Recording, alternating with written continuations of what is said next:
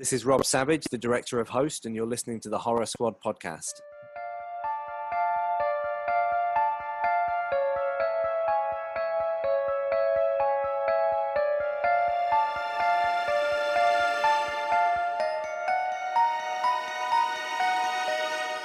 Hello, everyone, and welcome back to the Horror Squad podcast, episode number 224, where tonight we are going to be reviewing 2022's The Cellar, which is currently streaming over on Shudder, the new Elisha Cuthbert movie, who's playing a mom now instead of the hot girl next door. So we'll be discussing that later. Uh, but for now, um, no Todd again this week. He is still busy, uh, you know, with his new job and getting his move on and whatnot. But uh, we missed him, and I think he'll be back next week. But uh, filling in for Todd this week is Mando, who you guys might know from the Let's XP Gaming podcast, who I actually was just on last week to cover Dick Tracy. Um, so uh, if you want to hear uh, all of our thoughts on Dick Tracy, which is one of my favorite comic book movies of all time, go and check that out. But hey, Mando, thanks so much for joining us. How you doing? I'm doing good. Thanks for having me. It's kind of weird being on the other side, not having to prep so much. Let's be honest, Todd's just being a bitch, churning butter and whittling and oh. trying to trying to get that going. So, but thanks, thanks for letting me be here. It's a special privilege. You're the first ever guest that's uh, like non-celebrity oh, guest we've ever had since we became Gosh. the horror squad. Oh uh, shit! Uh, now you set the bar way too high. That's oh shit. So we uh, brought in the one guy who probably can't finish a horror movie because he's too scared. No, I did. No, no, I absolutely did this time. I made sure. I, I promise to be better than your worst interview. So I don't remember who that was. Yeah, so I, I just want to ask you a few questions. You know, maybe uh, our audience don't know who you are, uh, but they should because if they should listen to the Let's XP uh, Geek and Gaming podcast as well. But in case they don't, just a little bit of your horror history. So let's start with an easy one. What's your favorite horror film of all time? Oh shit! I want to just say Blair Witch just to give Joe a boner. Yeah, Blair Witch uh, is definitely one of those movies that I grew up with, just like he did. Um, I'm probably gonna get hate for this one, but I love the Paranormal Activity movies. I um, was a teenager when those came out, and those were pretty good. Not all of them, but they were good. And uh, obviously, Conjuring, the first two. Fuck the third one. I don't know what the hell they thought with that one. Um, but I'm kind of everywhere. I I'm honestly was more like of a mainstream watch like, like what's popular and big. Um, it wasn't until the last couple of years when you guys actually started launching the show that i started catching up with all the good gems that were out there like all those giallo films and everything so. Awesome. Uh, what would you say is your favorite subgenre of horror if you had to pick just one? Um i don't know dude. I honestly like just about everything other than i guess i don't like silent ones but those are way few far and in between right? Um but I don't know. I don't really have a favorite, man. I like just about every damn thing I've watched. Yeah. Uh, yeah, I personally like silent ones. I think there's something creepy. There's like something just inherently creepy about silent ones. Like Nosferatu was fucking creepy. if ever you're gonna watch one, uh, I recommend that one for sure. It's just um, unfortunate because we live in the age of uh, technology. So like a silent film will easily get me distracted to go on my phone and check Twitter a thousand times. So right, yeah, yeah, that, that, that's a big problem I think with modern movie uh, fans is like because your phone is always there, you tend to stop paying attention. If you the attention is like even slightly gone, you'll start going to your phone. So I've been trying to make a point not to touch my phone while I'm you know it's know too hard. It's difficult, yeah, like it's for sure. What what are some of your favorite horror series? Uh, you mentioned Paranormal Activity, The Conjuring. Uh, what about some of the classics? What's your favorite like slashers out of the big? Oh man, the first one that I remember was uh, Freddy Krueger, Nightmare on Elm Street. Um, I think I probably watched that a bunch of times. Probably lost a lot of sleep as a kid. I love them, but as as they progressed with however many there are now, like a million, it seems. Um, when when Freddy went from that crazy sadistic killer in the first one to like comedy, that that kind of took it away from me. Uh, Voorhees obviously is a, a, a, easy one to go to, but I'd probably say out of those two, I mentioned those two. The biggest one I watched a lot was Child's Play, Chucky. I watched a lot of Child's Play uh, growing up. I don't know what it was about it. Maybe because I could never figure out how such a little doll was overpowering and killing so many people all the time. But yeah, Child's Play was definitely one that I watched a fair amount of time. Yeah, it's definitely a good one.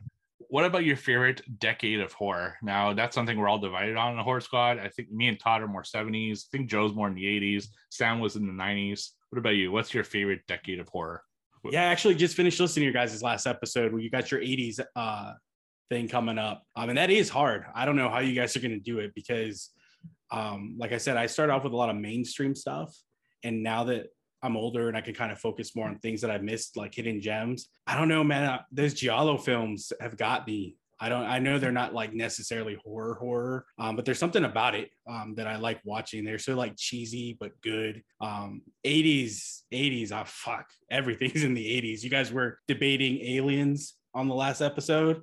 Aliens is horror. Just put it in there because I want to hear your guys' take. Um, but I'd say probably for me, it's it's 80s easily. Nice. Yeah, this is going to be a real tough episode. And uh, my last one here what are some of your horror collectibles? I know you're big into the Alien franchise and Predator. Oh, yeah. So, what kind of stuff do you collect?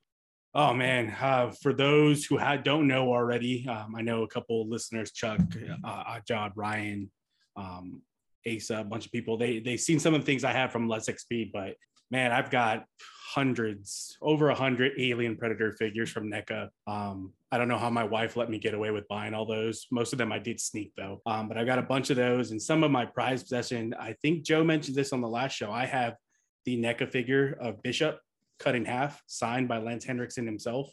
Uh, there was also a another figure was like just Bishop himself that I got signed by Lance. Todd got that for me. Um, but then I've got other things too. I've got signed autograph from Tony Todd. Met him in person. He's a fucking giant.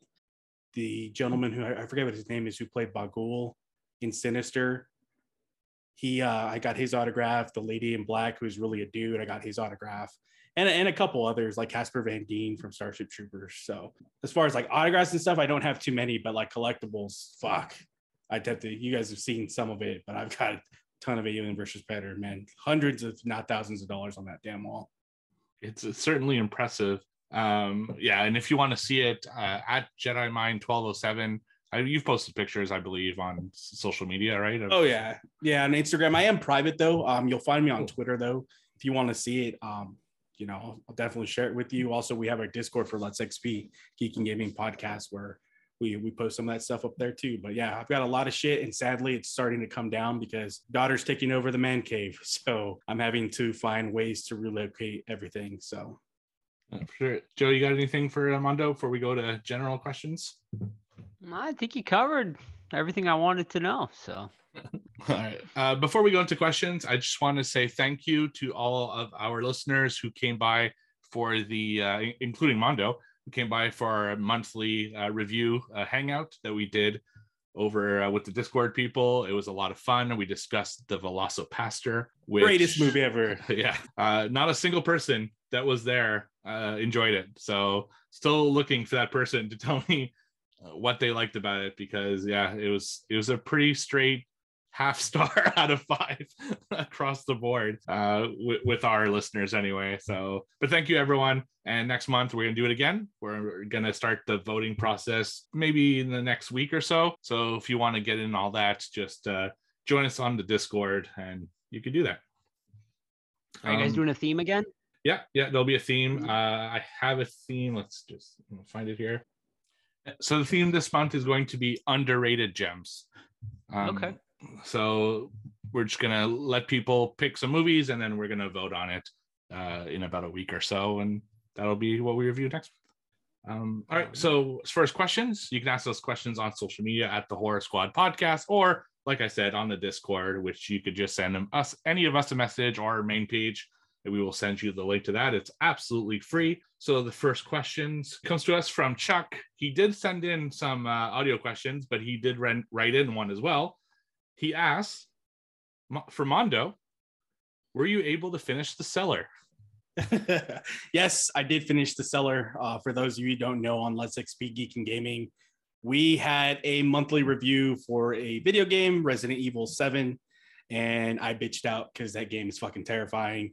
And I was honest about it, and we're like six months, a year later, I still haven't heard the end of it, but nothing but love. Yes, I did finish this one, Chuck. I promise beginning to end, even credits. Oh, wow, even credits. Impressive. um, Was there anything at the end? Absolutely Any- not. Okay. uh, but, but Chuck also sent us some audio questions. So Chuck, what are your audio questions this week? Hey, Horror Squad, Chuck here with a few questions. First question is Have you had any really good or really bad experiences with a vendor at a, uh, a horror con? That's a good question. Um, so I've always said this, eh, you know, this I've never really I can't think of any like really bad experiences. Like, you know, usually I'll just ask a price and if I don't like it, I'll just kind of move on. But I found on Sundays that is the best day you can go and barter with the vendors if you want, you know. So that is definitely a piece of advice I can give. Usually they won't give you deals on Friday and Saturdays, but if you go on a Sunday, you can definitely get stuff for cheaper. Um, so that's the best advice I can give. But as far as like good or bad, ex- I guess that's a good experience that you can barter with them. So yeah. What about you, Mando? Uh, Do you go to conventions much and have experience with vendors? Um, it's been a while since I've gone out to one. Um, I've gone. The last one I went to was definitely Monster Palooza with Todd. That was years ago now. Um, but from those conventions, it's not really an issue with the vendors. Nothing negative. It's just between paying for the autographs, which can get pretty pricey, and then going to a vendor and seeing some cool artwork. I mean, you've got to understand they're trying to make a living, but sometimes those prices are a little ridiculous themselves. Um, so I just it's hard to walk away from something that's really cool because you don't want to drop an extra $60 on it. But as far as negative experiences, no, everyone's been pretty cool um, that I've come across at conventions in the past. Yeah, uh, I'm about the same way. So I don't buy a ton of stuff like at uh, conventions, I like uh, regular collectibles and stuff. I tend to go more into the art, like the unique artists uh, and the stuff that's like kind of Etsy type stuff, because this is really the only visibility I get to some of those people. And those are typically always super nice people because obviously they're trying to sell their stuff and they're not attached to some giant chain. So this is really kind of their bread and butter. So they're overly nice. You know, I've talked about in the past that uh, I bought like stuff from Revenant FX quite a few times, like uh, these gnome statues, and they're like the nicest people ever. And that's been generally my experience. Now with vendors themselves, when I do go to them, they tend to be almost like flea market or uh, swap meets, I think is what you call them in the US. Uh, type people so they're more aggressive and they, they have like less patience and they're not as like friendly i guess you can say um so maybe that would be the most negative that i've had is just people were a little too i don't know stern for whatever reason uh, but I, like I said, I stay away from those, and I just really appreciate the indie artist. Uh, sometimes it's awkward though. You know, you stand at the table and they stare at you, and you stare back, and there's like no words being exchanged, and you're you don't know who's gonna open. That happens a lot. You know, uh, some of those people are pretty socially awkward. I'm sometimes socially awkward too, and I get into awkward situations, so that too. But uh, yeah, uh, that's probably as the extent of it for me. You guys ever run into like holy grail pieces or toys or anything at cons and you're like fuck i cannot buy it because it's like way out of my price limit you ever have that happen to you? Oh yeah, quite a lot, honestly. Uh, yeah, it's it's tough, and well, you you you got you really gotta do your homework too. Like if you see something, you know, I always tend to walk away and you know get on my phone and Google it and look on eBay and stuff like that and make sure I'm getting a good deal. Um, so definitely, yeah, especially at cons, like they do tend to jack the prices up at cons, you know, because they know they can kind of take advantage of you know the horror fans and whatnot.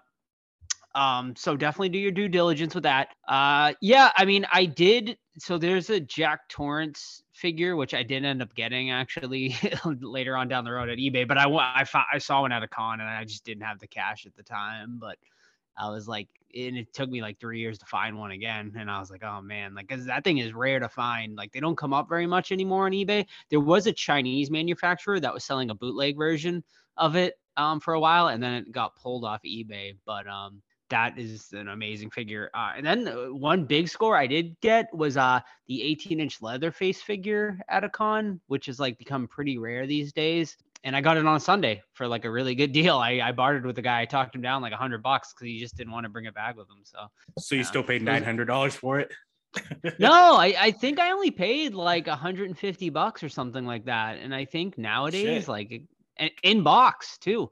Oh I wanna say- that's good I want to I want to say like nowadays that thing goes for well over like five six hundred dollars. easily yeah Yeah.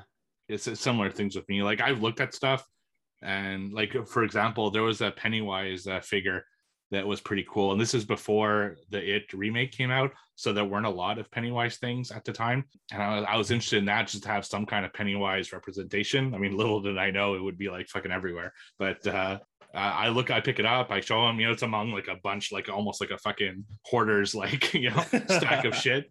So yeah. I, I show it to him. He's like, yeah, that's uh 800.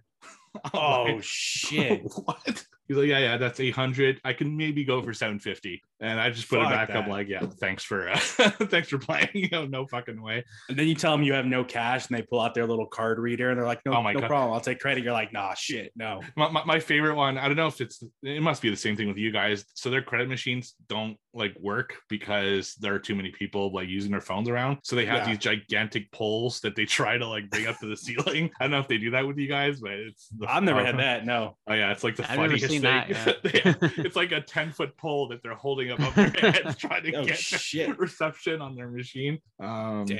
Yeah, it's a, it's a good time. But yeah, it's it's crazy sometimes some of the prices. It's you know the problem the problem with cons that I I've seen is that a lot of the people who are selling stuff know what they're selling. So you'll right. rarely get a really good deal. It's not like when you go to a flea market or a swap meet or a garage sale where people might not know what it is. Uh, that's where you can get good deals uh, or like even eBay and stuff like that. But at cons, it's it's rare that I've seen something that I'm like, that's a really good deal. Right. Hmm. Yeah, you know those uh, NECA figures, totally off topic, but those NECA old horror figures that are coming out, Frankenstein, yeah. and those are fucking dope. I almost bought them, but I have too much shit. I'm like, I can't do it. it's uh, the, the the problem we all face. uh, all right, Chuck, what is your next question? Second question: Would you rather eat the stuff or Soylent Green? Neither. uh, you're fucked. You're fucked either way. Fuck it. I'll just eat the stuff. Fuck it. Yeah, probably the, probably the stuff because they really seem to enjoy that. So I'll go with that. I was gonna say at least you're gonna have like a few minutes of enjoyment, you know. Right. So Soylent Green is just gross. So that, that's probably the best answer. I love that movie. The stuff it it's one that's really grown on me over the last few years. So definitely a good one. And uh, finally, the last, uh, it's not a question, it's actually an announcement that Chuck wanted to make on our podcast. Uh, or I thought it was Chuck, but it's actually Teddy. And last but certainly not least, there is an announcement. And I'm going to pass the, the phone to somebody else who's going to give you all this announcement. Hey, Horror Squad podcast. This is me. How's it going on the school pod? Announcement. I have no favorite. Steve. Bye. Horror Squad podcast. Oh. So thank you, uh, thank you, Teddy. I, nice. I, am honored and I appreciate your support. Uh, I mean, maybe I have been pushing and make it had a huge campaign to get this accomplished, but uh, still, Teddy's the man, you know. So I appreciate hey, it. And, hey, Teddy, I look like your dad, so I'll take the uh, best host on the other show. Okay. I'll fight you for it. Teddy, I just want to say, Teddy, if you want to change your mind, I just I always thought you were a very uh, handsome kid and uh, very smart, and uh, you know, and uh, if you pick me as your favorite, I might have a, a horror collectible to send you. Just saying. So. And he's saying this in front of his white van with dark windows. yeah. too little, too late there, uh, Joe. so uh, thank you everyone for the questions. We could not do this segment without you. And now a word from our sponsor, Deadly Grounds Coffee. Everyone thinks because you're a zombie, you don't know good coffee. Well, they're wrong. There's only one brew that gets my seal of approval. Deadly Grounds coffee is my guilty pleasure. The aroma is so intoxicating. It brings all of my neighbors out of the woodwork. Deadly Grounds coffee coffee to die for, and zombie approved. It's good to get a little deadly. Use the front door! Oh, they're so disgusting. Alrighty, gents. Well, Steve, thanks for those questions and for everyone. Um, Teddy, still love you, even though you picked Steve. All right. Uh, so, gentlemen, what have you been watching this week? Who wants to start us off? How about how about our guest tonight, Mando? Oh, damn. Okay, I'll take it. Uh, so this first movie that I watched It actually came out in 2021. I remember having the conversation with Steve through messaging. Um, the movie is Werewolves Within.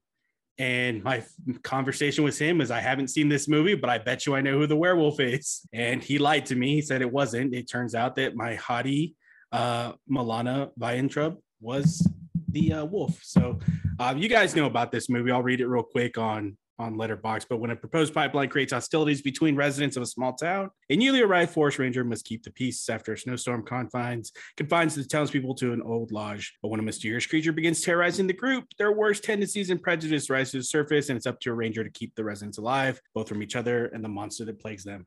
I like this movie a lot. It, had like that perfect blend of like uh, comedy that I didn't think it was gonna like. I thought it was just be like goofy comedy, like VelociPastor, but it turns out it was like you know, fuck you, fuck this, and a hot girl in the movie. I mean, you can never go wrong. I didn't like the ending though, um, because once they find out that she was the werewolf this entire time, it just kind of like abruptly ends. Like you had this whole buildup going, um, and then they just kind of like kill her in a real dumb way. But that's Werewolves Within. I liked it. Gave it about three stars on Letterboxd. Uh yeah, so uh my first watch is, you know, not horror related, but it's in the vein. Um so I went and saw The Northman in theaters, which is Robert Eggers' Oh newest yeah. movie.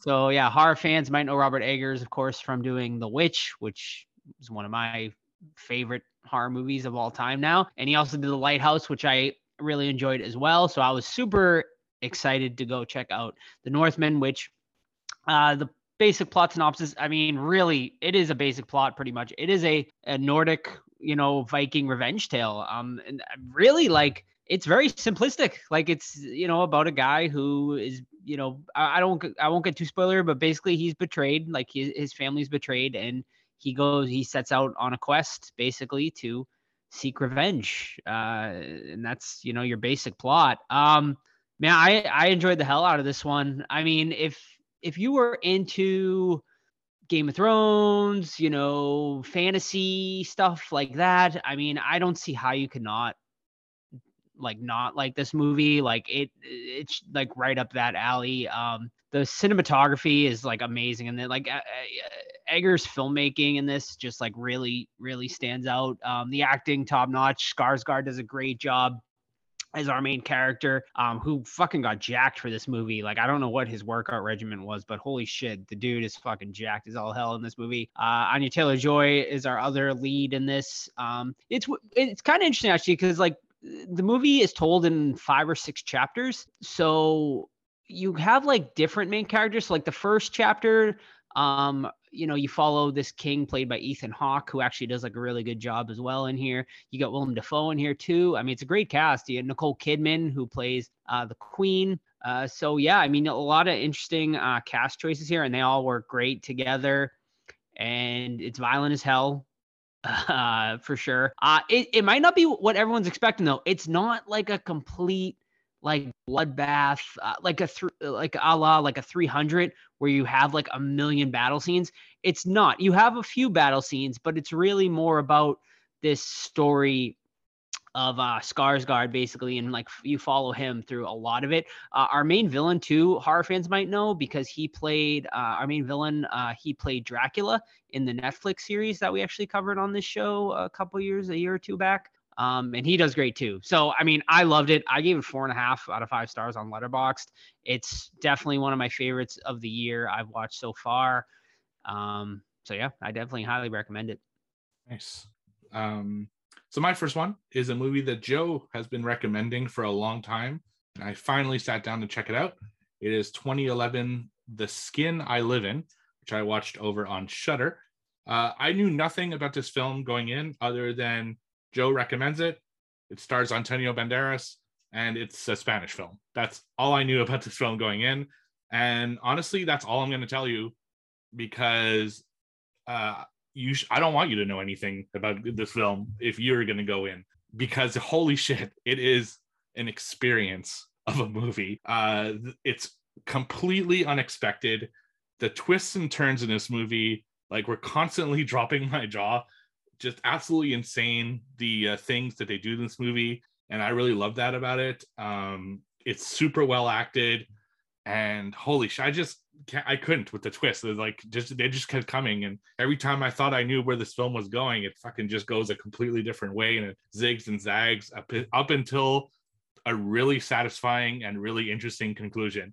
Um, yeah, I, I can't recommend this enough. My only uh, com- gripes, I guess, about it is uh, a it's a bit too long. Like it's a it has a two hour runtime, and I felt it a little bit, especially towards the middle. And also, the movie goes back and forth in time, so they don't tell a linear story, and that was sometimes confusing. And especially because of some of the characters, they kind of look like each other. Um, and I was confused as to who I was seeing and why, and that kind of confused me at times. But it does eventually all come together. And once I understood what the movie was really about, uh, my mind was blown. Highly, highly, highly recommend it. So that's the skin I live in over on Shudder. Yeah, you piqued my interest when you guys talked about that one. Now I, I think I gotta watch that sometime this It's, week. wa- it's a wild one, and I agree with Steve. Don't look up anything because if you go in knowing the twist or if you know like Ruins it. anything, it, it, it will ruin your experience. Yeah, definitely go in as blind as you can with that one. All right. So for my next one, this is a 2020 movie directed by David Bruckner. It is called The Night House, which I think you guys talked about, possibly even reviewed in the past. Um, so this stars Rebecca Hall. She's a widow. She recently lost her husband to suicide. You know, she's dealing with all the all the shit associated with losing a loved one, the depression and everything. And weird shit starts happening around the house you know she starts trying to figure out what the hell like why she's seeing things why she's waking up in different places or whatnot i don't know you guys did review this right can i spoil the shit out of it If you guys- Not, not not as a feature.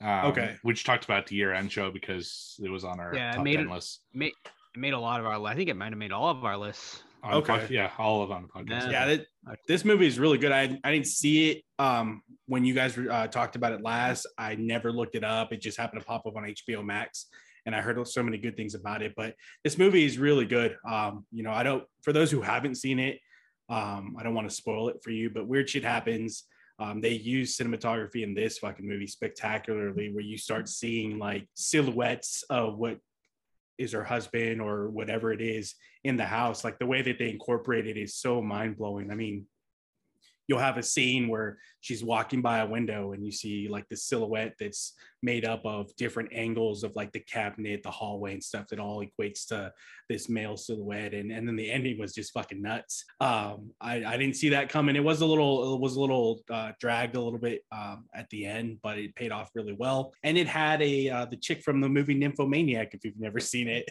uh, was in it. So I um, highly recommend it. The Night House. Um, it's definitely worth the watch, and it's on HBO Max right now. Uh, all right, I got one more tonight. Uh, it is a 2022 release. This one um just released recently on uh, VOD, same as theaters. So it's an expensive buy right now at 19.99. Um, but I'm sure it'll be hitting for a cheaper price very soon. Um, but I really, really wanted to see this one um because I had heard a lot of buzz about it, and it is called uh, "You Won't Be Alone."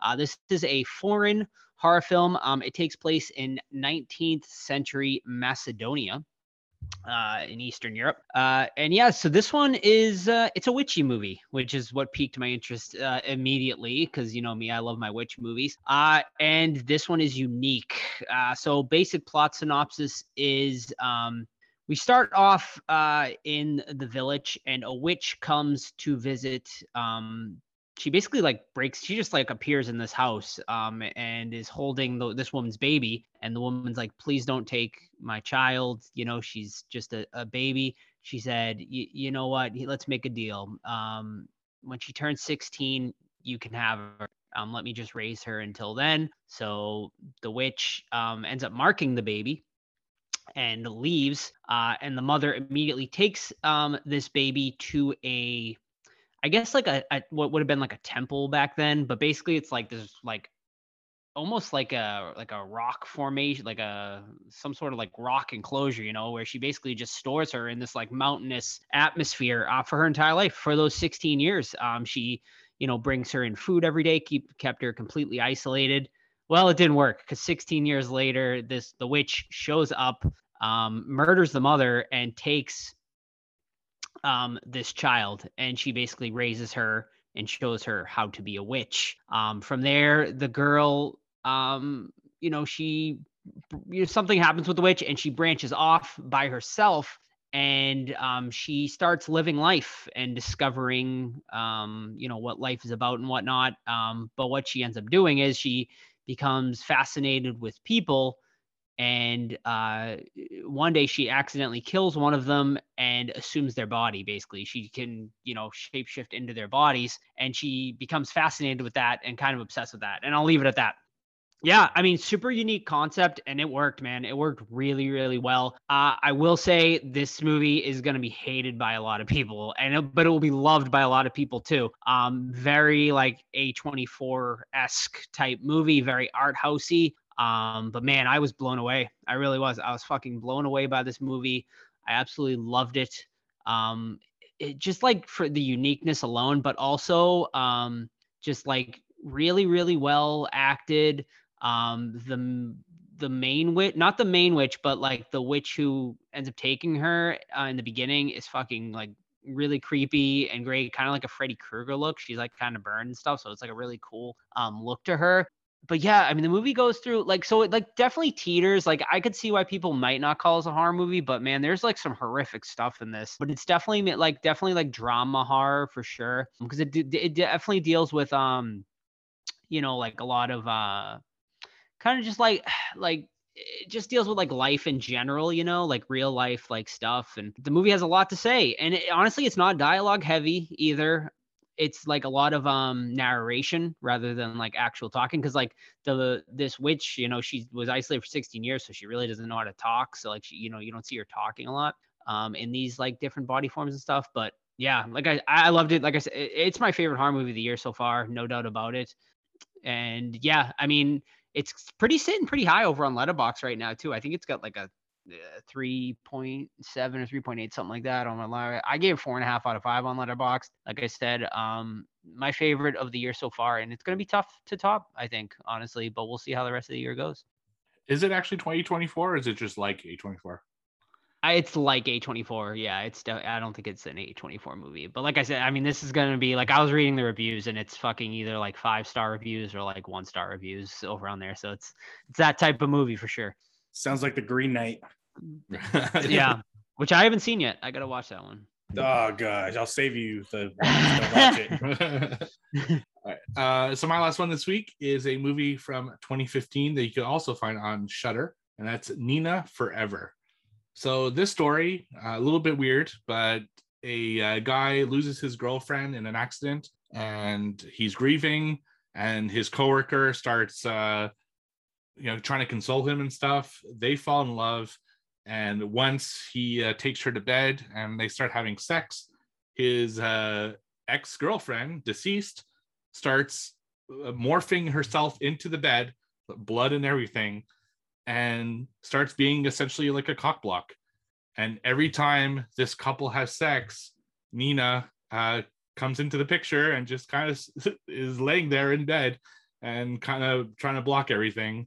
And then it becomes like the girl likes the guy so much that it almost becomes like a threesome situation where she tries to also sleep with the the corpse of Nina while also sleeping with the guy and it becomes a kind of a weird story and one that I wasn't sure could sustain an entire movie, uh, you know, based off that idea. But I was pleasantly surprised. The movie is actually pretty good. Uh, it's got a good script. It's uh, it's a lot of conversation uh, type stuff. Uh, so it's a lot of like self reflection and the couple trying to find ways to like kind of give Nina inner peace so that she can move on and they can be together forever uh, which is harder said than done because she keeps appearing regardless of what they're trying. And uh, yeah, I was pleasantly surprised. Like, it's not one of my favorite movies or anything. It's not one I would particularly go out of my way to recommend. But if you uh, if you like, they they say it's a romantic horror comedy. I didn't think it was particularly funny, it's maybe a romantic horror, I guess like you could say. I, I didn't think it was like there weren't like jokes or anything, so I guess it's very dark comedy if it's going to go in any way. I will warn you, uh, so Mando, pay attention. A lot of nudity in this because they're constantly having sex and the, I'm the watching corpse- it right now. right and right the corpse now. is always naked um throughout the scenes. And it's a really a gruesome corpse. Like she it's not like it's just a, a girl. It, she's got cuts everywhere. She's bleeding all over the place all the time. They're constantly having to clean up the blood everywhere on the walls on the sheets. It's it's pretty gruesome as well. So a mild recommend i would say. And that's uh, nina forever over on Shudder You're a sick bastard, Steve. I, I was curious. Someone recommended it to me, but I don't remember who. That's one thing I wish uh, Letterboxd did. When you put something on your watch list, I wish you could put a note like that said, like, so I can write in uh, recommended by this person or saw this on Twitter, just so I remember because I have so many on there that I forget who recommended stuff. And yeah. Anyway, thank you for ever, whoever recommended it to me. Nice. All right, let's head into some horror news then before we review the Cellar. Um, you know, not a ton of like horror news this week, but I do have a few things. Um, number one being a little update on the Salem's Lot remake. Of course, that is going to be coming this year. Well, we officially have a release date for that, as Salem's Lot will be releasing in theaters exclusively on September 9th, 2022. Um, this remake of, of course, the Stephen King uh, novel uh, was produced by James Wan and is going to be directed by uh, Gary Dauberman, who wrote uh, it, the it 2017 remake. Uh, he also wrote The Nun, and he wrote Annabelle Comes Home. He's so he wrote the, he wrote this script, and he's also going to be uh, directing it. So there is a little update on Salem's Lot. Um, we reviewed the original on the podcast, I think, sometime last year, and I was quite underwhelmed. I think we all kind Yeah, of were. yeah, it was from what I long and boring. Yeah. So I'm kind of I'm still excited for this one though, because like I do think like it's a pretty cool story, and I think if they kind of trim some of that fat, uh, you know, cut it down to a uh, two hour, hour and a half movie, it, it could be really cool. So Yeah, we, we We'll should see. uh we should go see it together. We'll be together that week. So Oh, have yeah, that's right, we will be, yeah. there's a theater, there's a theater on uh, the city walk. So Yeah, that would be cool. Yeah, definitely. That sounds cool. All right, very good. Alrighty, uh, a little bit of uh, news on Halloween ends. Uh, of course, it is coming this year. Everyone is excited for it. So anytime you know any bit of news at all comes out about this, you know it it becomes uh, fodder. And of course, this has been like really hotly talked about over the past week because Nick Castle recently in an interview um, came out and said that the Halloween ends ending will have a surprising conclusion that will make a lot of fans mad. Now, what that exactly means is up for speculation, of course. Uh, you know, um, I don't know. What do you guys think? Do you think uh, Michael's gonna die? You think Jamie's gonna die? I so here's my theory. I think they're going to kill Laurie super early in this movie. Uh, and my theory on that is because um, I feel like they announced she was filming and then she like wrapped like less than a week later. So I'm like, she like filmed her scenes like really, really quick. So like I feel like that is going to be the big thing in this movie that's gonna piss people off. I think they're going to give clarification on how old Michael Myers really is. I don't know, man. I, I honestly I haven't seen the second one yet. Um, I know you guys being the bigger horror nerds than I am. I don't think you guys are all that too excited about it, just based on the conversations you've had in the past. So hopefully it's good, but I doubt it, to be honest. there's no way Laurie Strode survives this film. It's just not going to happen. Uh, but they're saying they're going to surprise us. I feel like everyone feels that way. I don't think a lot, maybe mainstream audience don't, but as horror fans, I don't see a way that she comes out of this alive anyway. So that wouldn't be a surprise if she died to me. Uh, it would be a surprise if she died early because then she literally was wasted throughout this entire trilogy, having basically phoned in the second one. Um, I don't know. Other than that, what could surprise us? Uh, if Tommy Doyle ends up being the fucking like final girl of this whole thing, you know, I'm gonna be real pissed. I, I want. Hey, what if they what if they kill Laurie Strode in the beginning and then she comes back as a force ghost like in Scream Five? it could be. Yeah, I would love that. Just yeah. a laugh. Yeah, I, I really don't know what they can do to really ruin it. Um, now I heard a rumor, and Joe, maybe you know better than I do, that there will be more Halloween films after they've already talked about. So I'm sure. Halloween is not ending. Uh, this particular story is ending, but I heard that they're doing more Halloweens after this, and Yeah. it's already pretty much confirmed. So Mhm. it's it's weird. I don't know. Is, are they are they going to Yeah. kill off Michael Myers for good, and then would they go back to their original idea of making an anthology type? Yeah, Halloween that's thing? That's the rumor I heard too. I heard they were gonna make new ones without Michael Myers in it. So you know, go back to that original, like you said, the, that Carpenter's original, you know, thought when they made Halloween three, which you know failed miserably. And I think it would probably fail miserably again. Like I just, I mean, pro- honestly, uh, you just can't put that Halloween name out there and not have people expect Michael Myers. You know what I mean? I mean, otherwise they're really gonna have to educate the audience, I guess, and be like, and with it's easier nowadays, of course, with social media that you can probably uh, educate the audience more. Like back then, obviously, like people say Halloween fucking three, they're like, and Michael, I can't imagine like the outrage back then, like when it first came out. Like, but I mean, I think it could work. Like, I think it'd be cool to see like you know Halloween movies in the same maybe universe as like that Michael Myers character. So it could be cool. Just give us another uh, horror icon mashup movie like Freddy versus Jason. Fuck it. I- There's no. It's it'll happen. It'll come eventually. I think. Yeah, I Who think do you, it's just a who matter do you of think time. they'll do?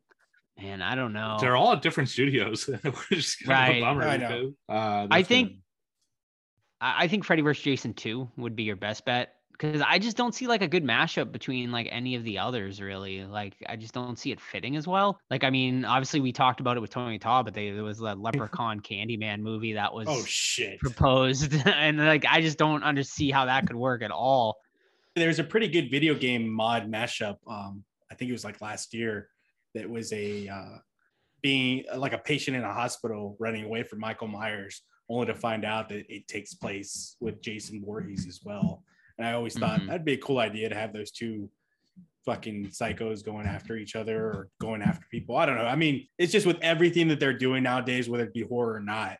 I mean, why why fucking not? You know, why not try Right. something new completely?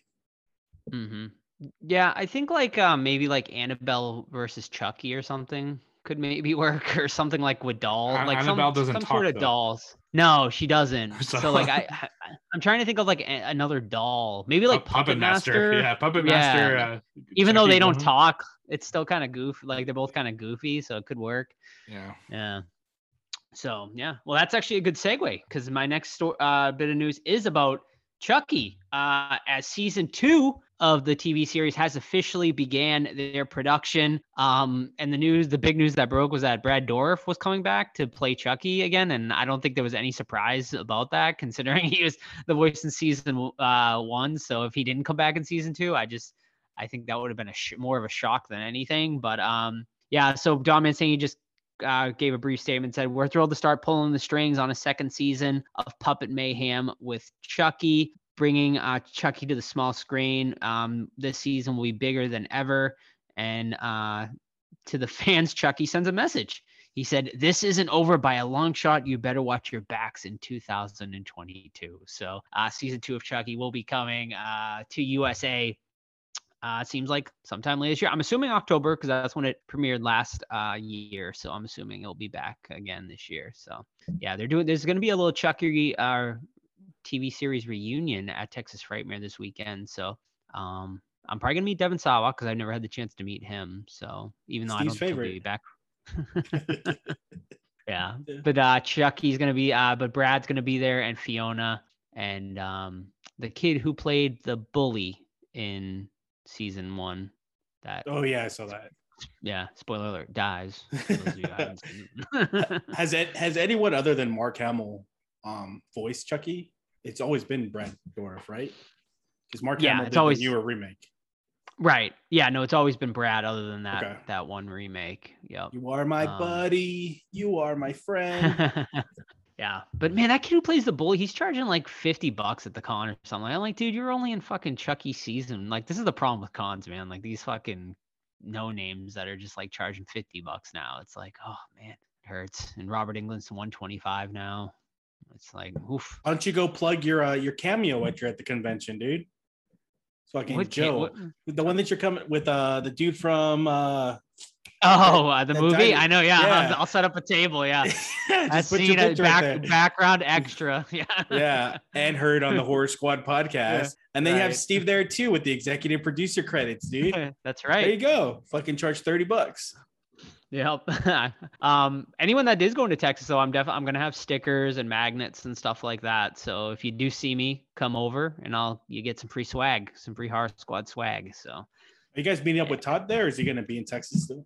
Um, I'm gonna try to meet up with. I don't think Todd's gonna make the convention, but I think I might try to meet up with him for like dinner one night or something like that when I'm there. Kick him in the nuts for me. I will gladly. Alrighty. Uh, next bit of news here is uh one Steve sent over to me right before uh this podcast started, and I really don't know much about this, but apparently uh Cary Elwes, our buddy, who uh, a lot of fans know from Saw and Robin Hood Men Tights and Princess Bride, uh, apparently wears a lot of makeup according to Todd. I think who met him. It's true. It's true. um, he was apparently bitten by a rattlesnake uh, over the was it over the weekend? I don't know. I didn't read this article yet, Steve, but he apparently was bitten by a rattlesnake and was rushed to a hospital. So, um, you know, thoughts out to it- him. it- I, it I was guess he's okay. uh, it was even considered life threatening, according Wow. to uh, the hospital. So he got bit Yeah. bad. Um, you see his finger? It looked fucking gross. Wow, it said he was just- airlift, yeah, airlifted by helicopter to the hospital. So yeah, Mm-hmm. jeez. That's crazy. yeah, to, like so- that's crazy to me because we don't have that here in Canada. Like we don't have. If I go outside, I don't have something that's gonna bite me. Like a and kill me. snake. Yeah. snake or or spider or brown recluse or fucking anything. You know, like other than geese, we really have nothing that's gonna attack us or bears, I guess. But we see them coming usually. So yeah, uh, it's Isn't crazy. he a, isn't he a germaphobe too? Yeah, he, he like when he goes to conventions, he like boxes off his table. Like even though it's all like people in open tables, his one Yeah. is gonna be like completely boxed off. Uh it's a whole thing. But um Well, shit, maybe this will cure him. Got fucking bit by a rattlesnake. yeah, well hopefully he's okay. You know, Yeah. he's uh he's still a good actor. I still enjoy him. He was good in Stranger Things uh season three. I think it was the one he was in and Yeah. Saw Yeah. and a bunch of other stuff. So Liar, liar. yeah. Yeah. The claw is going to get you. Nice. Uh, and uh, yeah, so one last bit of news today, and this isn't really news per se, but uh, Bloody Disgusting put out their summer horror movie preview. So I was just gonna go over some of them, and if you guys want to stop and talk about any of them, um, we can. All right, so this is going to be a rundown of all of the big horror releases coming out um, this uh, late spring and summer. Starting off with The Sadness, which we'll be releasing on Shudder May 12th. Um, I don't know if we talked about this on the show yet, but it's been talked being talked about on the Discord and whatnot. Um, so this is going to be like this uh, a crazy. Uh, is it Japanese or Korean? I'm not really Japanese. sure. Japanese, yeah. So it's gonna be like a crazy uh, Japanese horror movie. Um, I've seen people already. I, apparently, it's already been released in the UK, so a lot of people have gotten a chance to see it, and apparently, it's fucking insane. So it makes me really excited to watch it now. I think we're going to review it actually. On the we were Yeah. talking about this over a golf game the other day with Todd. Uh, I I think from what I've heard, it's one that we should review. Apparently, it's really, really insane. So hmm Yeah. A quick plot on that one is uh, a couple desperate to reunite amidst a city ravaged by an evolved virus that transformed the afflicted into bloodthirsty sadists. So, sort of uh, a zombie-ish type movie. So we'll see about that. Uh, next, coming out on May 13th is Firestarter, the remake of the classic Stephen King novel, which was originally played by Drew Barrymore. This time it is played by uh, the young girl from It, Chapter Two, who you might know, she had the little scar on her face. She, you know, encountered Pennywise under the bleachers there. Um, honestly, I watched the trailer. This trailer came up uh, the other day on TV, and I looked at Sam and I was like, "This actually looks kind of bad." So my my my my uh, expectations went down after rewatching the trailer, but oh, I think we're gonna cover it. So we'll see how it is. All right, next one, May thirteenth, The Innocents. This one highly, highly um anticipated for me because I'm hearing very, very good things about this one. Uh, so this one is a coming of age horror drama that follows four children discovering supernatural powers over the summer holiday. Their innocent play takes a dark turn and strange things happening. Um, so kind of that sounds really cool, really interesting. And uh, this one also I think was released in Europe, and I've heard nothing but great things about that one. So super excited to check Do, that do one know out. what how that's releasing? Is that a theater? Or is Um, that a, it, it it it does not say. I believe it's a VOD release. a. VOD? Okay, cool. Yeah. Mm-hmm. Alrighty. Uh, next one, uh, May 19th, coming to Shudder, the found footage phenomenon. Uh, this one is actually a documentary that tracks the origins of the found footage technique and how it transformed with technol- technological changes throughout the last few decades. So um, it um, also will uh, have interviews with tons of uh, found footage actors and directors. So if you're a fan of found footage, that seems like it's Love definitely 'em, gonna be a dude. must They're watch. the Yeah. Uh, another one that I'm very excited about on May 20th, A24's newest horror movie, Men. Uh, this one seemed this one um, seems very mysterious. Not uh, a lot about it, but uh, the plot synopsis is uh, about a woman who retreats alone to the beautiful English countryside, hoping to have found a place to heal after a personal tragedy. But someone or something from the surrounding woods appears to be stalking her. So uh, I saw the trailer for it. Looks really interesting, um, and I'm excited for it because it's A24. All right, next big one, uh, June 3rd. This one coming to VOD. Director Rob Savage's newest uh, horror movie, of course, who we interviewed on the podcast for his uh, first horror breakout horror movie host, which was like the talk of the fucking town when that released. Uh, but this one is called Dash Cam. Um, so this one is about a uh, a musician's wild night as she steals her friend's car and agrees to transport an older woman. She finds herself caught up in sinister forces that threaten everyone around her. And I believe the entire movie is filmed through via dash cam footage. So that one This is going to be a cool. VOD. Yeah, it says theaters and VOD, so I'm assuming it's releasing same day as theaters. Yeah, I heard a lot of good shit about that one, man. So I'm looking Mhm. forward to that one. Yeah, I mean his first movie was really cool, and I'm glad it's cool that he's sticking kind of with like a found footage and type thing. So maybe we'll bring him back. We- We'll probably get him back maybe for this one. So we'll see. All right, on June 3rd, releasing straight in theaters is The Passenger. Uh, this one is about a group of strangers sharing a ride. Uh, has their trip interrupted when the driver hits a woman hiking in the dark of night. They decide to help her, but quickly learn that something is wrong and they shouldn't have let her in at all. So I haven't heard much about that one, so we'll see. On uh, June 3rd, also Watcher will be releasing in theaters. Watchers um, is about a woman who moves to a new country with her fiance and becomes tormented by the feeling that someone is following her. This one comes from um, one of the directors of VHS 94. It doesn't say which segment um, this person did, but um, apparently it is going to be an Alfred Hitchcocky, it, Alfred Hitchcockian, Cockian Ooh, cock. Keep saying cock, thriller. please. Uh, all right. Uh, the next one is, we got is Gatlopp, which will be hitting um, VOD on June 16th. This one is a supernatural comedy about a group of old friends who reunite for a nostal- nostalgic evening of fun and games after a decade apart. After one too many, they decide to play a drinking game, but it's quickly revealed that the game comes with supernatural stakes. Mischief leads to mayhem, and the group realizes that if they can't come together to win the game by sunrise, they will be forced to play for eternity in hell. So that one sounds like it could be really fun. Uh, on June 21st, coming exclusively to Screambox, which is the newest horror streaming service, um, is called Story Game, which is a horror based anthology series that brings to life three legendary Japanese ghost stories. Three friends try to try to outwit and scare each other with scary stories while camping in Hawaii, but only one can win the story game.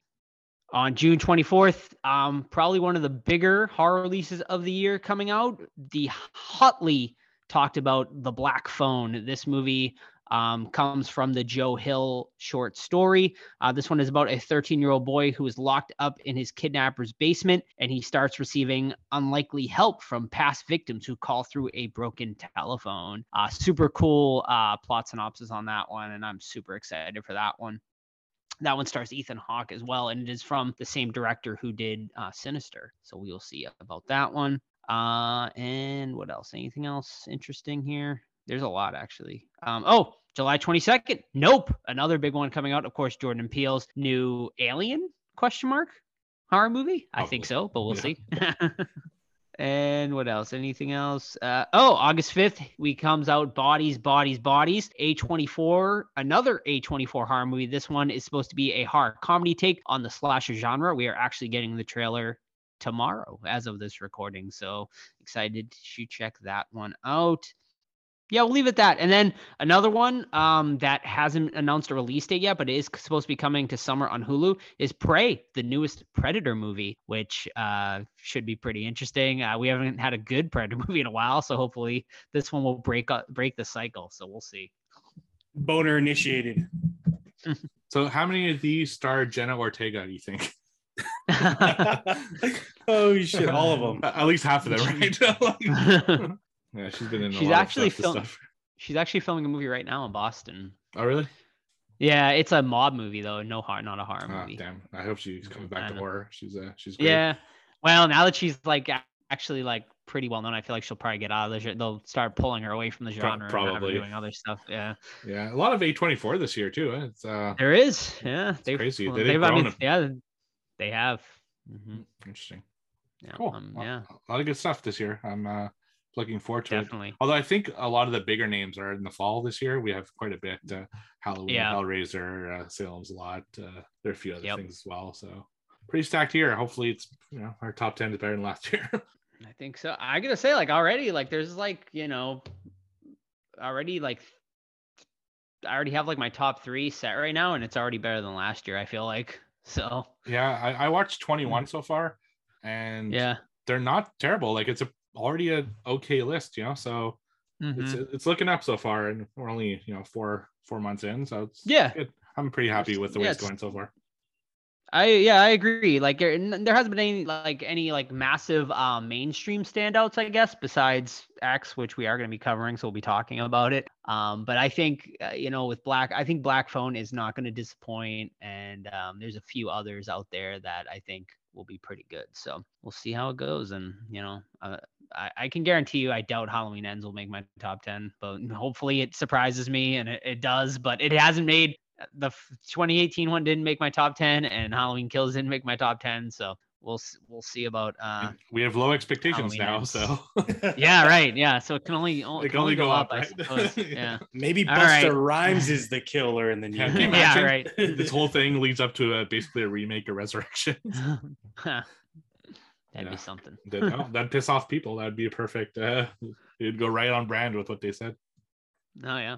All right, gents, let's get into The Cellar 2022 currently streaming over on Shudder. This one is directed by Brendan Muldowney, who um, I don't believe has done anything else really notable that horror fans would know him from.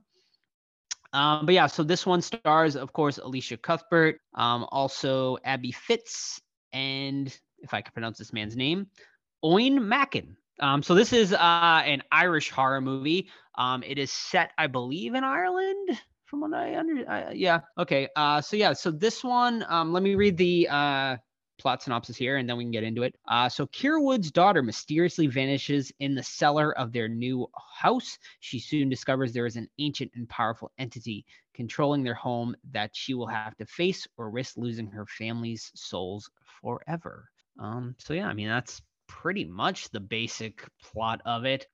Um, but yeah, I mean, we also get into some like, you know, weird stuff with um yeah, I mean, so like I guess I'll get into it like really uh, quick besides that. Yeah, I mean, so this family they move into a new house and uh basically they start experiencing like weird stuff, you know, it seems like it's going to be like some sort of maybe haunted house movie or something like that. Um, there's like weird paintings on the walls and stuff like that. And then they go into the basement and they discover like all this weird sort of writing. Um, and then they discover a like math equation um, and whatnot. But there's a great scene. Um, and this is basically what sets up the entire movie where um, the power goes out and the daughter has to go down the stairs. She calls the mother. Um, and you know, this really intense, pretty cool scene happens. And uh, by the end of it, the daughter ends up vanishing. And the rest of the movie is her trying to figure out what happened to her daughter, where'd she go,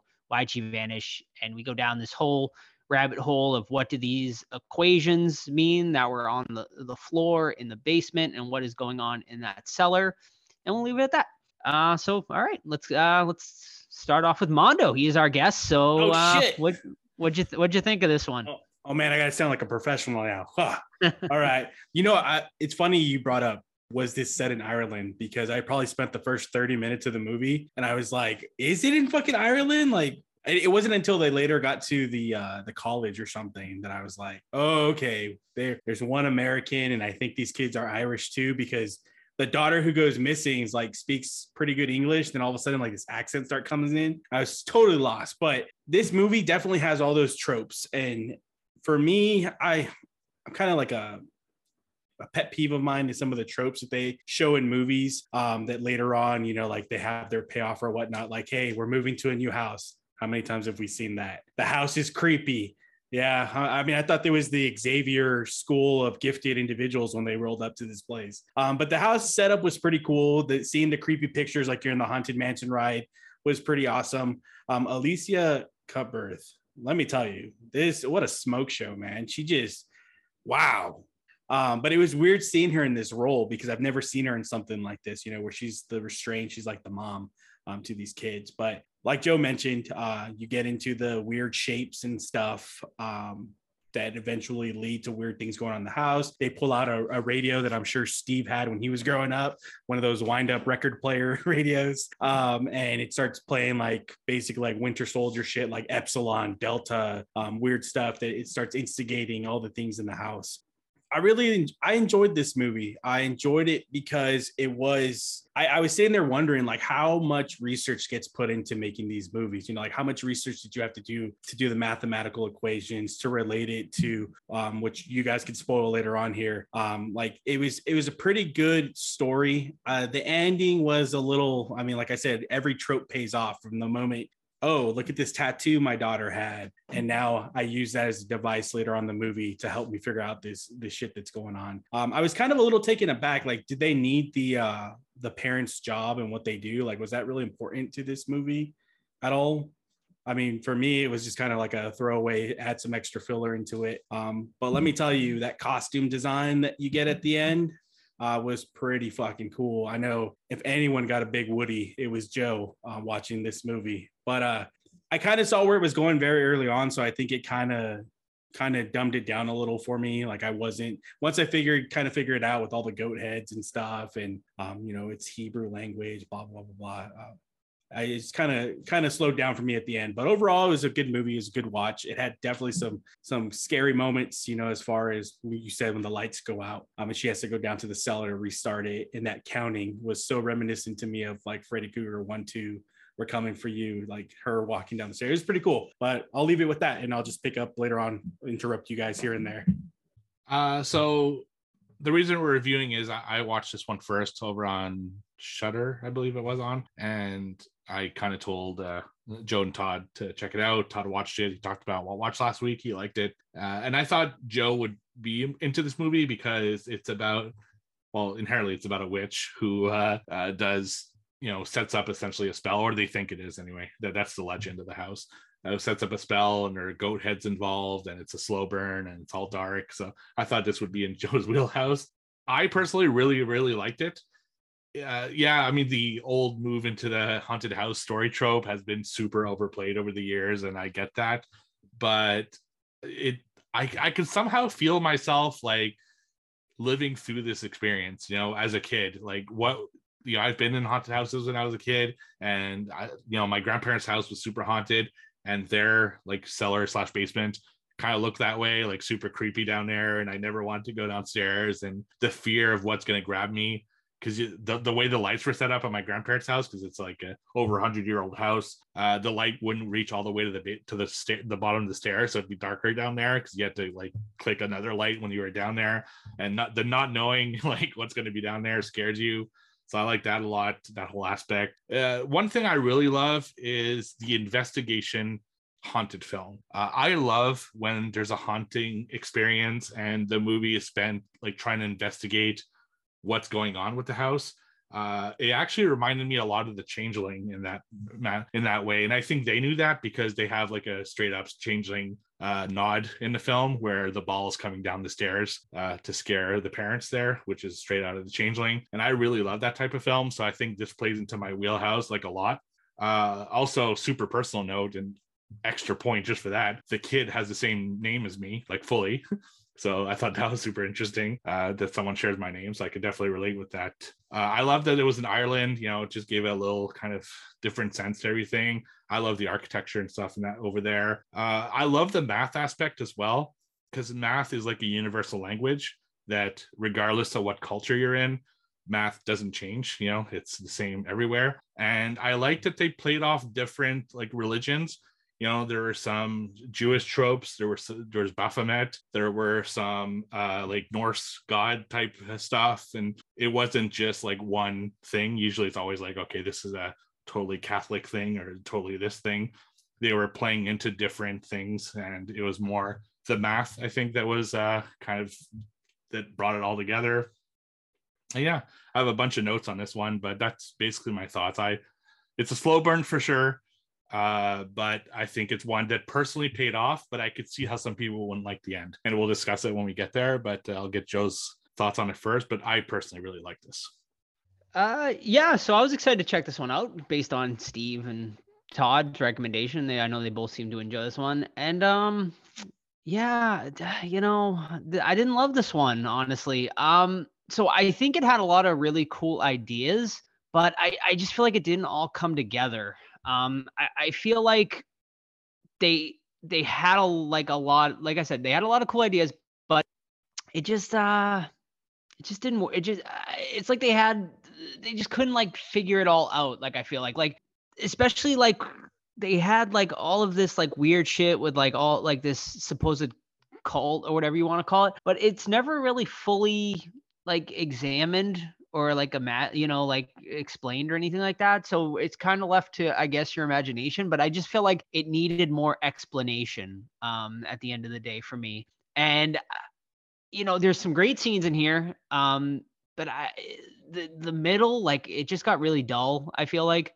and eh, then it picks back up in the end and then we'll, we get to the end and i feel like if you're going to go there you need to go fully there and i just feel like it never got fully there and they put and they held back and whether that was due to budgetary reasons or whatever um i you know if you're going to go crazy and go like all out there and go you got to go balls to the wall like don't you can't hold back and to me this movie it just it just holds back a lot and I, I feel like there's a great movie potentially in here somewhere, but as it stands, it just didn't get there for me personally. I 100% agree with that, Joe. I mean, you're right. I mean, they talk about the cultist stuff, and they even bring up at one point. I mean, I guess we can we get into spoiler territory? Yeah. Okay. Sure. Yeah. Yeah. When towards the end of the film, where they bring up like, "Hey, there's another house found in Germany," I think it was, and you're like, "Okay, I get it there's another house so there's multiple houses i'm assuming in other other locations for this um that this mathematical equation itself is used to gain i mean because i believe it was the previous owner featherstone or whatever his name was um who his son was sick and he needed to find some way to help him so he resorted to this right? Um and it just was left like okay i get it but we spent the whole like first 45 minutes of like i hate this place. I'm leaving. My friends don't understand me. And like I don't know, even at like for me as a parent, if my fucking daughter went missing, I wouldn't just kind of like shrug it off. I mean, they it, it felt that way. It felt like, oh, my daughter went missing. I'm so sad. You better look for her. Come look at the house again. But other than that, it was like whatever. And everyone was just yeah. so normal.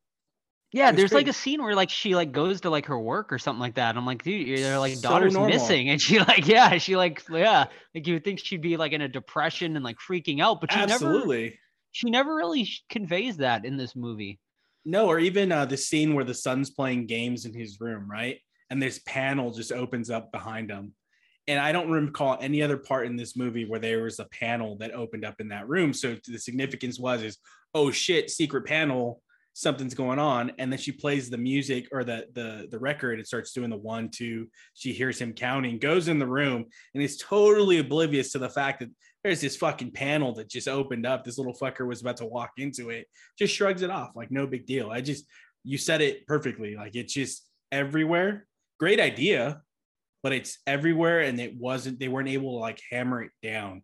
Um, and then the ending, I'll let you guys take that first because that ending, I was like, oh, this is cool. And then it's like, wah, wah, wah. But wasn't the panel the closet from before? I don't. I, I I thought it don't was. know. So that's why it, it wasn't anything like special to her. It was just the closet where they found that musical device and Then all that stuff. maybe- so maybe I missed that part. Then maybe I was one of one of the minutes I was on my phone because I could have sworn like for me that is never something that I would think of would be a closet. And if I missed it, then that's my bad. But it was just weird. yeah, to I me. think it was just a closet. hmm Yeah, I've never lived in a house with a closet like that. Let me tell you. well, you never lived in Ireland, right? well, if you if we're talking about Assassin's Creed, maybe. or maybe yeah see to me all like yeah for sure she wasn't as freaked out about her daughter as she should have been. That that's definitely true. Um but the cops also like didn't seem to really care. Everyone seemed to think that she just left and she you know just escaped. And i don't know if that played into it. Like maybe she had left the house before and she wasn't like that concerned about it at first. And it's not until that the house starts to reveal itself that she starts kind of freaking out about it a little bit more uh, so I wonder if that's what played into that. One thing I didn't mention is how how much I love some of the scenes where they really build tension, like the one where the kid where Yeah. she's going down the stairs and the counting. And one thing in particular that really impressed me throughout the whole film is the sound design.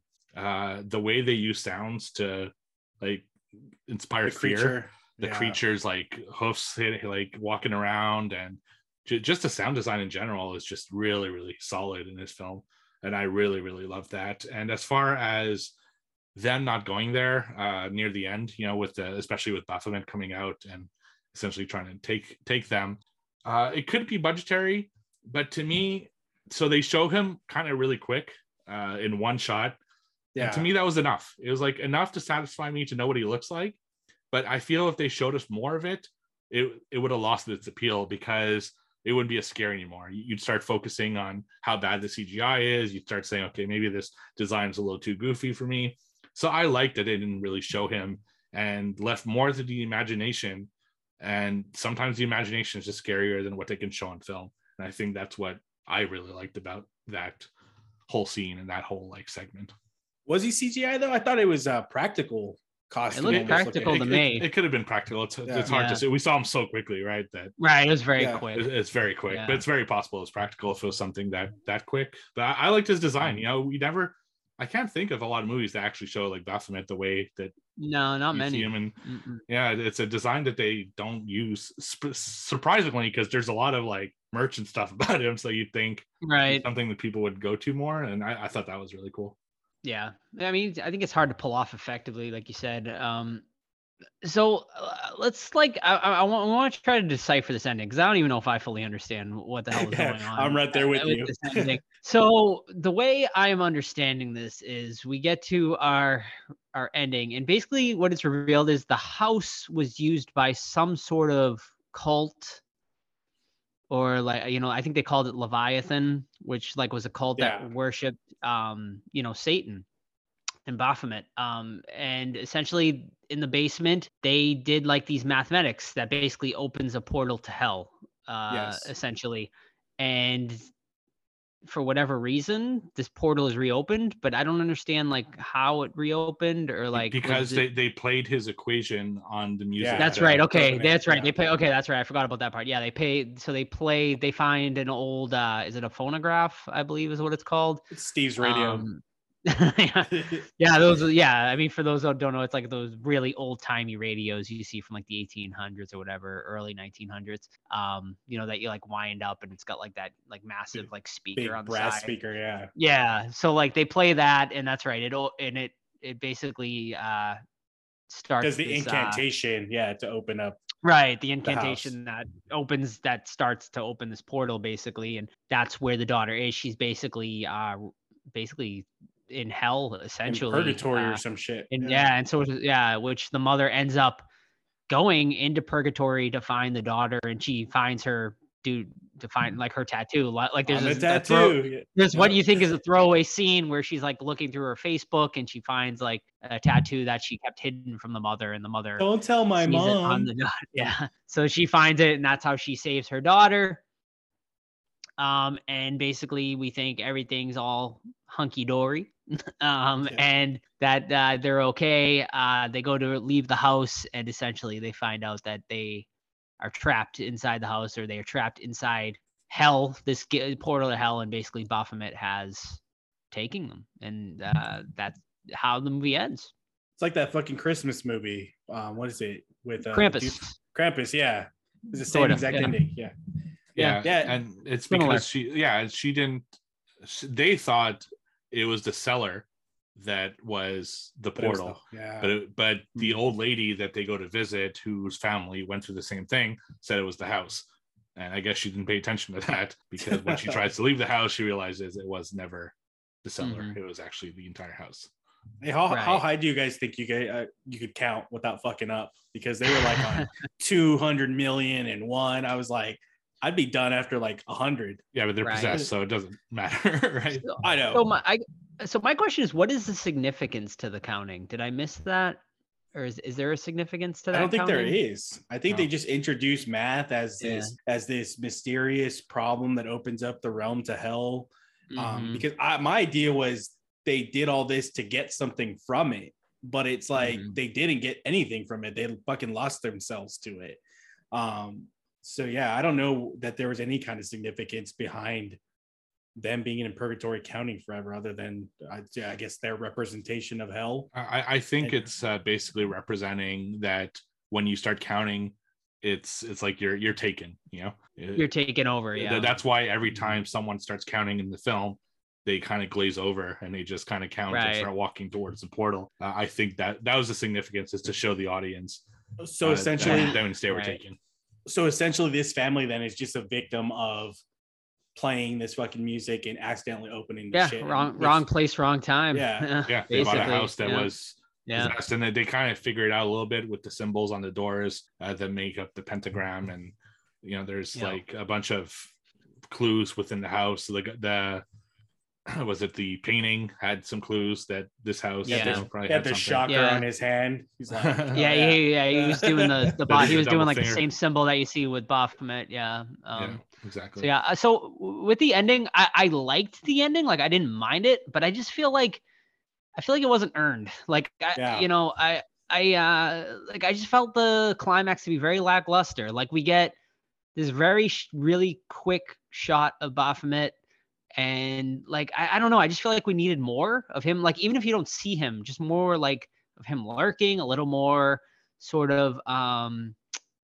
uh build up before we get to that point yeah. um and it just well it, yeah it just was never there and i think that uh, goes off of like us never really getting fully explained like who these people were either like this secret society or whatever you want to really call them um so yeah I like the when they showed his silhouette in the cellar. You know, when towards the end where you start Yeah, seeing yeah that was it's all cool pitch black. It, that was really cool. Um, the practicality of that costume was cool. I, I agree with what you said earlier, Steve. That the building of the tension, you know, like that was it was exquisite, but it's like it all went out at the window at the end, you know, because the, when she sees the stairwell that goes all the way down, I was like, that's fucking cool because you're essentially getting your descent into hell, right?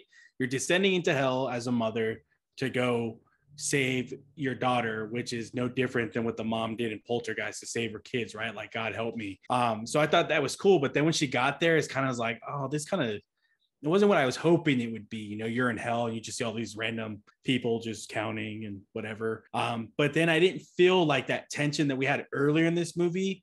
I felt like there wasn't any tension. Like you hear Baphomet in the background, like, oh shit, he's coming. But she wasn't like, I didn't get dread from it. You know, I didn't get this like, oh fuck, the the exit's blocked. And how the hell did she get past them? Because there's one way up, one way down. And at one point, she gets her daughter scared to go upstairs, finally books it. And then Baphomet all of a sudden, like, I mean, he started at the top of the stairs. Then at the very end, he's coming up the stairs behind him. So I I, don't know. think I It- think he had him by by that point, right? When they she already when, the- when she okay. descended into hell, I think he already had it. him. So okay. At that point, it was like a moot point. There, I, I did love that payoff though with the sim, uh, symbology, you know, on how it all paid and how it all connected together. The math, like I've always hated math. This is just another reason I hate math. Number one, because I don't fucking understand it. And number two, well, like you said, universal language of crazy shit. But I thought that was really cool. I just wish they would have done a little bit more. But again, this wasn't like a a movie theater release. There wasn't an enormous budget behind it to support what I wish it would have been. But that doesn't mean it was a terrible movie. It's just for me personally, I there was you had a very good premise and you just kind of fizzled out. So Yeah, one Yeah. thing I, I would have liked to to kind of just really put the exclamation point on this film is that in hell, like right now, they're kind of walking towards nothing. Uh, I wish they were Yeah. walking towards like a portal to hell, and maybe even have like it turns out that that wasn't Baphomet, that was just like a demon, and you have mm-hmm. Baphomet like sits like a gigantic Baphomet just sitting in the middle mm. as people walk towards hell. Uh, mm-hmm. you know, so that we know that they're going somewhere very bad. Whereas now it just looks like they're going in limbo and maybe that would have been a little bit better but you know films like that and that's always a problem with any type of haunting film it's, there's very rarely a satisfying conclusion you know and i'm just glad that they gave him a bad ending honestly that it's not something we see enough and that was surprising and i thought that was good All right. Anything else, gents? Or should we rate it? no, i just got one question uh, on our discord about the movie All right. Uh, so it's from Weezerface. Uh, did you think they could have left the Hebrew letters math stuff out of this? Mm, I guess you could have, because you could have just made it into like a straight cult, you know. Um, but honestly, I think introducing that made it a little more interesting. Like it was something Yeah. different, you know, that you don't see. So I kind of appreciated it. it made it unique. It, it, it gave you something that you probably wouldn't have thought of before on your own with math and how math can be used with, you know, paradoxes and all that shit. Like it was cool to see them use something different. I just don't feel that they used it effectively enough. If you're going to give us that mm-hmm. story, like maybe there's the cult is a bunch of mathematician type people, you know, who have discovered this and that would have been cool to expand on that, but they didn't. So Yeah, I think they weren't. I think they were just kind of dipping into different religions. You know, not just uh, necessarily the Jewish one. I, like I said before, they they're dipping into different mythologies and stuff like that as well, uh, which I like because you know, in real life, if something like this were to happen, I don't think one religion has the whole thing figured out. I think it would be a mixture of different people's experiences throughout the world. So different religions, different mythologies, and that the truth is somewhere in between. Uh, that's why I like the math thing because that's one thing that we should all, you know, should be like the same everywhere. Um, fuck math. yeah, uh, she, she also goes on to say, just P.S. Jews don't believe in the devil or hell, so That's that interesting. would be against uh, their religion. But like I said, I don't think it's a Jewish thing as much as just a general cult, you know, mythology thing. Mm-hmm. You Yeah. think this is a one and done movie, or do you think they expand it? Oh no, this is definitely additional- one and done. I doubt Yeah, one and done, sequel. yeah. There's there's no way this this gets a sequel. yeah, I really I'm shocked. I really wish those people in, in hell or this purgatory would have like, if they'd been there that long counting, I wish they would have like looked the part. You know what I mean? Like you've been there for so long. I wish you would like, I don't know, show some kind of nah. Like when when you think about hell, you don't necessarily think about like, hey, dirty looking people. I guess it's all like the eye of the beholder type thing, but I usually correlate it with like, hey, you fucked up zombie style type stuff, you know, or Mhm, some some type of nastiness to you, I guess. mhm. Yeah. I agree. Yeah, hell could have been like cooler, but I don't know if that was hell. Like, was it hell? I don't. You know, I. It, it, it felt more like limbo than yeah. hell, right? to Yeah, me, like anyway. limbo, right? Yeah, right. Mhm. All right. Want to rate Rate it? it. Oh man, I gave this. I think you guys do out of ten scale. So I Yes. I enjoyed it. I didn't think it was a bad film. Um, I'm not gonna watch it again anytime soon. Um, but I gave it a seven. I think. Yeah, seven out of ten. Alrighty. Uh yeah, I think it's it's like a decent one-time watch, but if you don't watch it, you're not I don't think you're missing much either, honestly. Um cool ideas, some pretty cool scenes, but overall just didn't come all together for me. So I'm I'm to give it a 6. Uh, I watched it twice in a week. Uh, you know, the first time just to watch it, and then second time to review it. And I, I kept the same score that I had originally. I, I like that dreadful feeling that they have. I like the scares that they had in this. It reminds me of the Changeling, which I liked a lot, and the rest of the squad didn't. Uh, so maybe that's why I liked it more than everyone. Uh, it's th- that investigation paranormal stuff that I really really love and getting into different lores of stuff I don't really know. So I give it an 8 out of 10 I don't think this will make my top 10 of the year. I mean I, at least I hope not because that would mean that there's nothing else for the rest of the year but uh, still very glad I watched this. I don't think I'd revisit it now that I've seen it twice but happy I watched it. And I would recommend it to people who like kind of ghost uh, dark slow burn films so. Yeah. Did Todd give you guys a score? Uh, he had Yeah, three point he- out of five Yeah. on Letterboxd. That's like a seven, like you. Yeah. Cool. But I don't know. Todd's sometimes Letterboxd ratings and then out of 10 ratings are like totally different. So who the hell knows? Uh, he'll be like, yeah, I, I give it a, I give it a, a seven out of 10, which is like a four and a half on Letterboxd. I'm like, what? Oh, math math is not our subject, man. yeah, I was gonna say if we're using math, then seven out of ten is a score. yeah. Right. All righty. Well, Mando, thanks so much for joining us tonight. Thank was a you guys. pleasure. I appreciate it. And if you want to hear more Mando, you can check out Let's XP Gaming, which uh, Steve and Todd also do as well. So basically the same show, just without me. So You're always welcome to come over, man. You're always welcome to come over and hang out. right. Except for last episode. So if you want to hear Yeah, Joe, except yeah, uh, right. the Dick Tracy episode, and our next episode we're covering The Crow. So dipping a little bit into the horror genre, but also more comic book because we do both the geek and gaming. So Yeah. uh, yeah, I'm looking. I want updates about this uh, VR competition you guys got playing golf, man. yeah, man, we're Oh, having a yeah. Yeah, it's been fun for sure. Yeah, we played our first round with uh, Todd, two rounds of Todd the other day, and yeah, it was a lot of fun. I'm really hoping you guys are putting on the whole uh, ten or tennis uh, golf get up with fucking pants and fucking. Dude, we, we don't even wear pants. Like sometimes I'm Oh, yeah, I was gonna say sometimes I'm in my underwear. So oh shit! Okay, I'm digging this shit. yep. Well, thank you But, guys for uh, having me on here, man. I know this is uh, it's a little different for me talking horror, um, but I appreciate it. I appreciate you guys. Nothing but love. Um, but yeah, if you ever need to fill in, fuck it, I'm here. Absolutely. Awesome. And know, next, next week, week. we don't know what we're covering. Yeah, we're up in the air, folks. So We're we'll let you know. Uh, yeah. So if you want to know what we're covering next week, all you have to do is just follow us uh, on our Discord. If you want, all you have to do to get on our Discord is private message us over on our Horror Squad podcast pages, which you can find over on Facebook, Instagram, or Twitter. We are uh, everywhere. All you do is just search Horror Squad podcast. And something I haven't mentioned in quite a long time, we have merch, folks. So if you want to get some merch, we do sell t-shirts and sweaters, hoodies, stickers, magnets pretty much everything. Um, so all you have to do is go to uh, teepublic.com and search the Horror Squad podcast, and you will find us over on there. Hey, you know what else we have? A YouTube channel that Yeah. We do have. that's right. Yes. that I That's I, right, yeah. I slave Another over thing we haven't every single week, and no one ever goes to look at it. I'm That's like right. basically doing it for my own like psychosis. OCD, My own- OCD. That's all it is. I'm doing it Yeah. literally for OCD just because I hate Mhm. missing an episode. So every single episode since we started, I think at 175, I've posted there with uh, You're insane. some pictures and uh, like our what watch. I put the poster on it and stuff like that. So Yeah. Make sure to put a cute picture of me this week. Yeah, I'll, I'll make sure to do that. There you go. So if you want to listen to our podcast that way, you can also check out our YouTube channel. Just search the Horror Squad podcast podcast over on YouTube. Uh, we've talked about doing video, like other types of videos on there. That's something we'll maybe end up doing at some point. You know, it takes us. You know, we always talk about doing things, and then eventually we get to it. So that's another we're gonna- project. I mean, maybe I'm gonna film our uh our next event. Well, the thing that we're you and I are doing in May, and po- Okay, po- yeah, post it on cool. there. You know, stuff like that. Yeah, but Bring That'd be back sweet, yeah. Joe's mom. Bring back Oh, yeah. Joe's mom.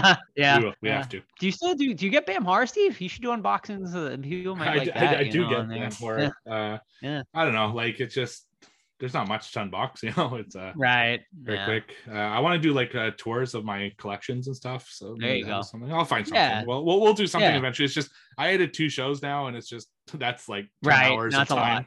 I get, So- no, I get it. Yeah. I get it. Um, but yeah, so go follow uh, our YouTube channel as well, social medias, everything. You know the drill, merch. We got it all. Show us support, and we appreciate you guys for listening. And we'll talk to you next week. All right. See ya.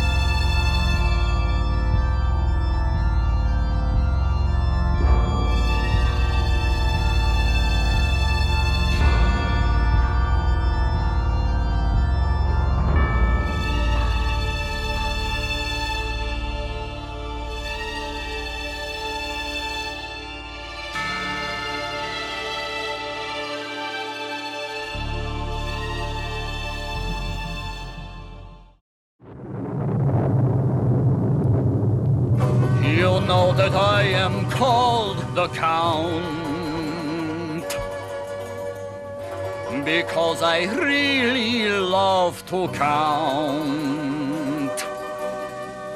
Sometimes I sit and count all day. but uh, sometimes I get carried away. I count slowly, slowly, slowly getting faster. Once I start in counting, it's very hard to stop. Hey!